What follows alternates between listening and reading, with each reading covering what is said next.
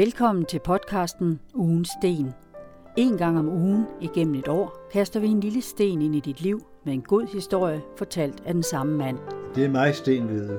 Sten Vedel har været i Søværnet, solgt møbler i England, været salgschef på den kongelige porcelænsfabrik, og i dag er han ejendomsmaler. Jeg er født i 1931. I denne uge slutter 2. verdenskrig, og historien om Stens onkel Åge, viceadmiral Vedel. Her kommer ugens podcast.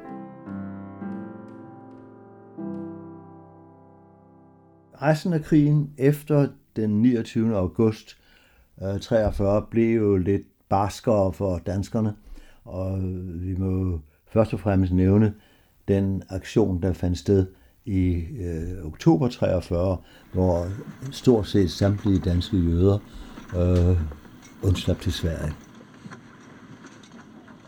Danskerne blev meget anerkendt og ros i udlandet for den helhjertede hjælp, de gav til jøderne i oktober 1943. Men man skal ikke være blind for, at før krigen var der ikke nogen vældig øh, positiv holdning i det danske borgerskab, heller i andre samfundslag over for jøder. Øh, jeg vil ikke sige, at der var udbredt antisemitisme i øh, Danmark, men der var altså ikke nogen øh, stor sympati for jøder. Den kom først, da man fik underretning om, hvordan de blev behandlet i Tyskland, og det fik man jo meget hurtigt. Og hvis der er nogen, der siger, at de ikke vidste, så er det forkert. For vi vidste jo udmærket godt allerede fra 1939, at jøderne blev sendt i koncentrationslejre. Så da det bredte sig til Danmark, så var der ingen tvivl om, at vi skulle hjælpe vores danske medborgere.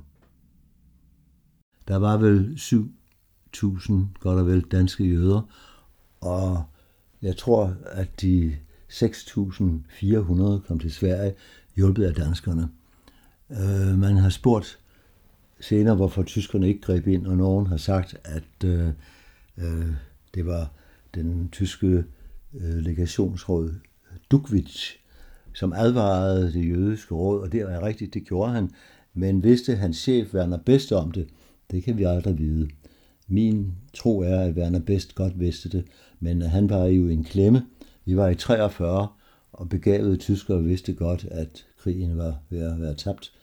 Og Best havde også behov for at bevare et rimeligt omdømme efter krigen, for det var ikke for godt. Han var jo ansvarlig for alle de franske jøders udryddelse.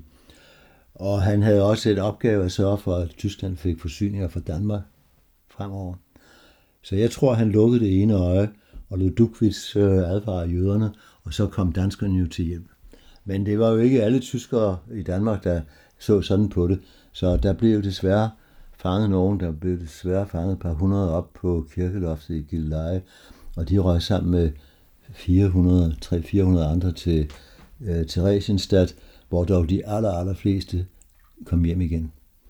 Men øh, onkel Åges øh, øh, virke var, at han sad på sit kontor som departementchef i Forsvarsministeriet om dagen og ordnede administrative sager med lønninger og jeg ved ikke hvad.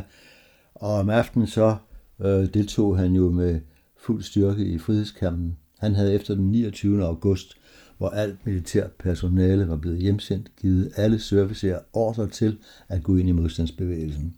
Hvad de gjorde med ganske enkelte undtagelser. Altså måske to.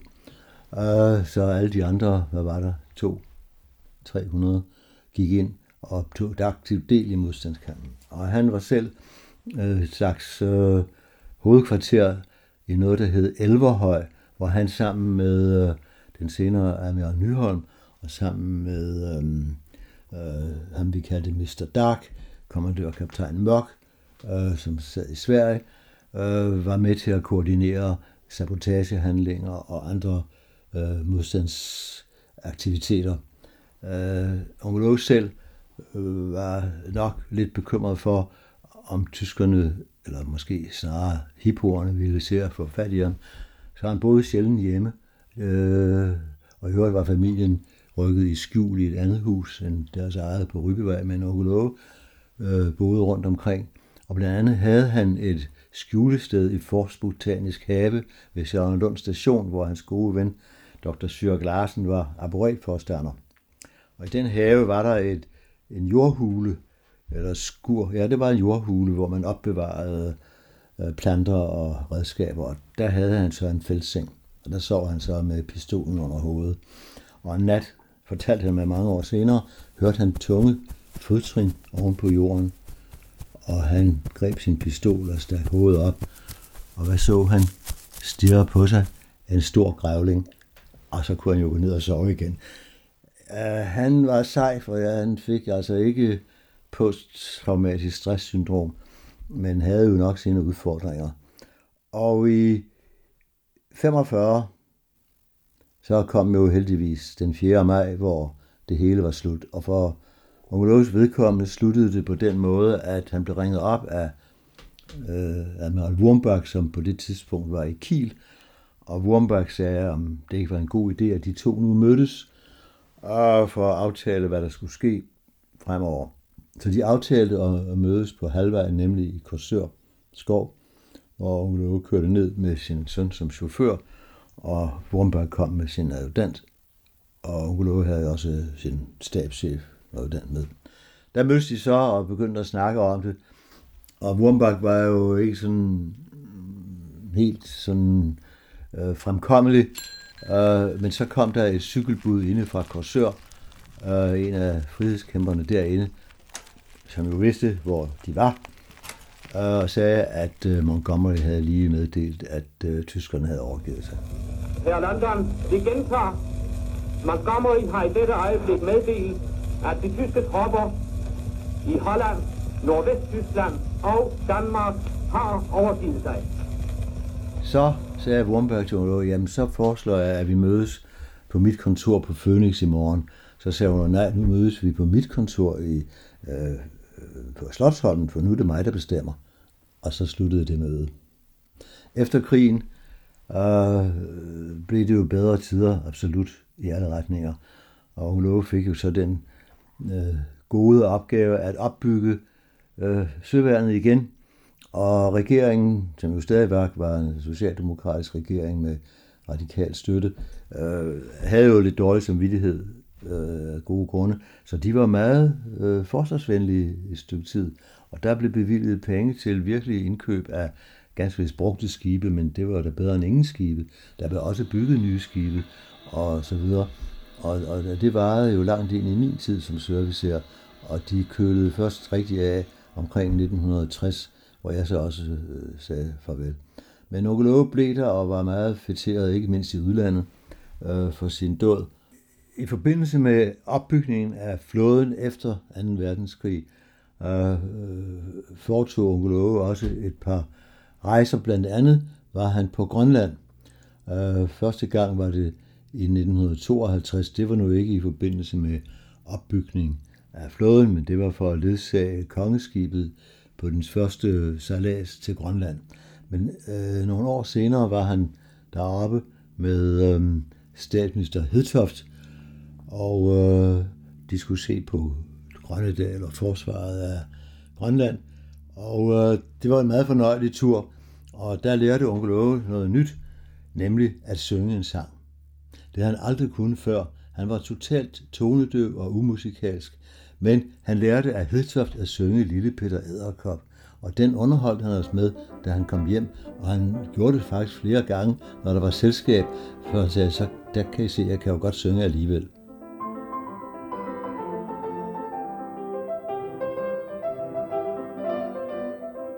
Han var også utrolig afholdt af søværnets personale og respekteret, og han havde jo den mærkelige autoritet, som stammede fra en meget underdreven øh, sprogbrug.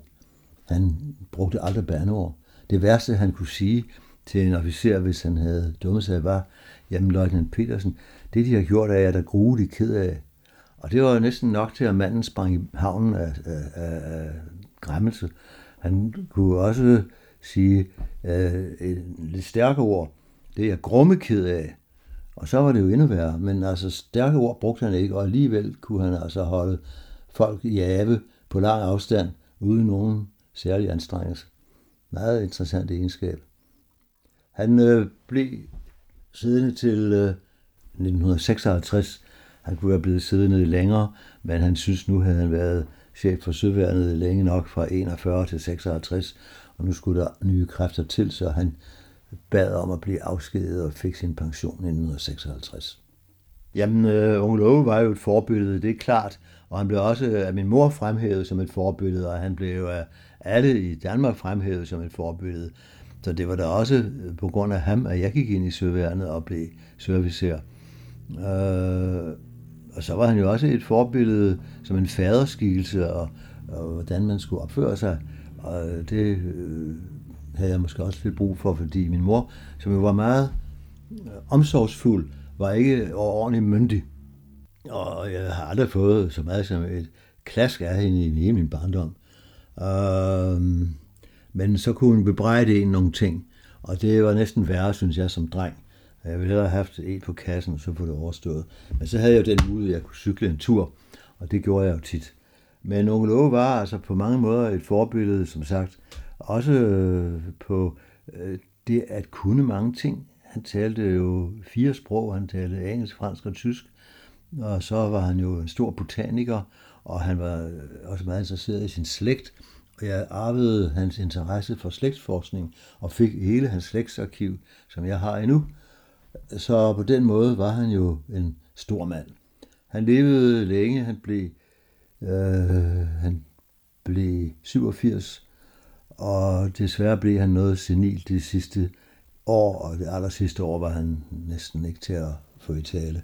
Så det var lidt trist, men han havde jo levet et langt og indholdsrigt og værdigt liv, kan man sige.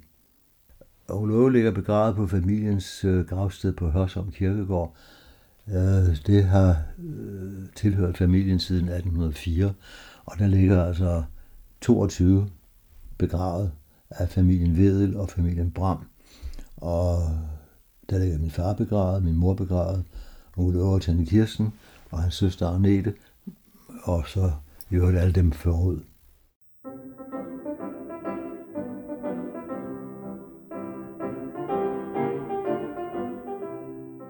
Ugensten består af 52 podcast. På hjemmesiden ugensten.dk kan du finde flere oplysninger om serien.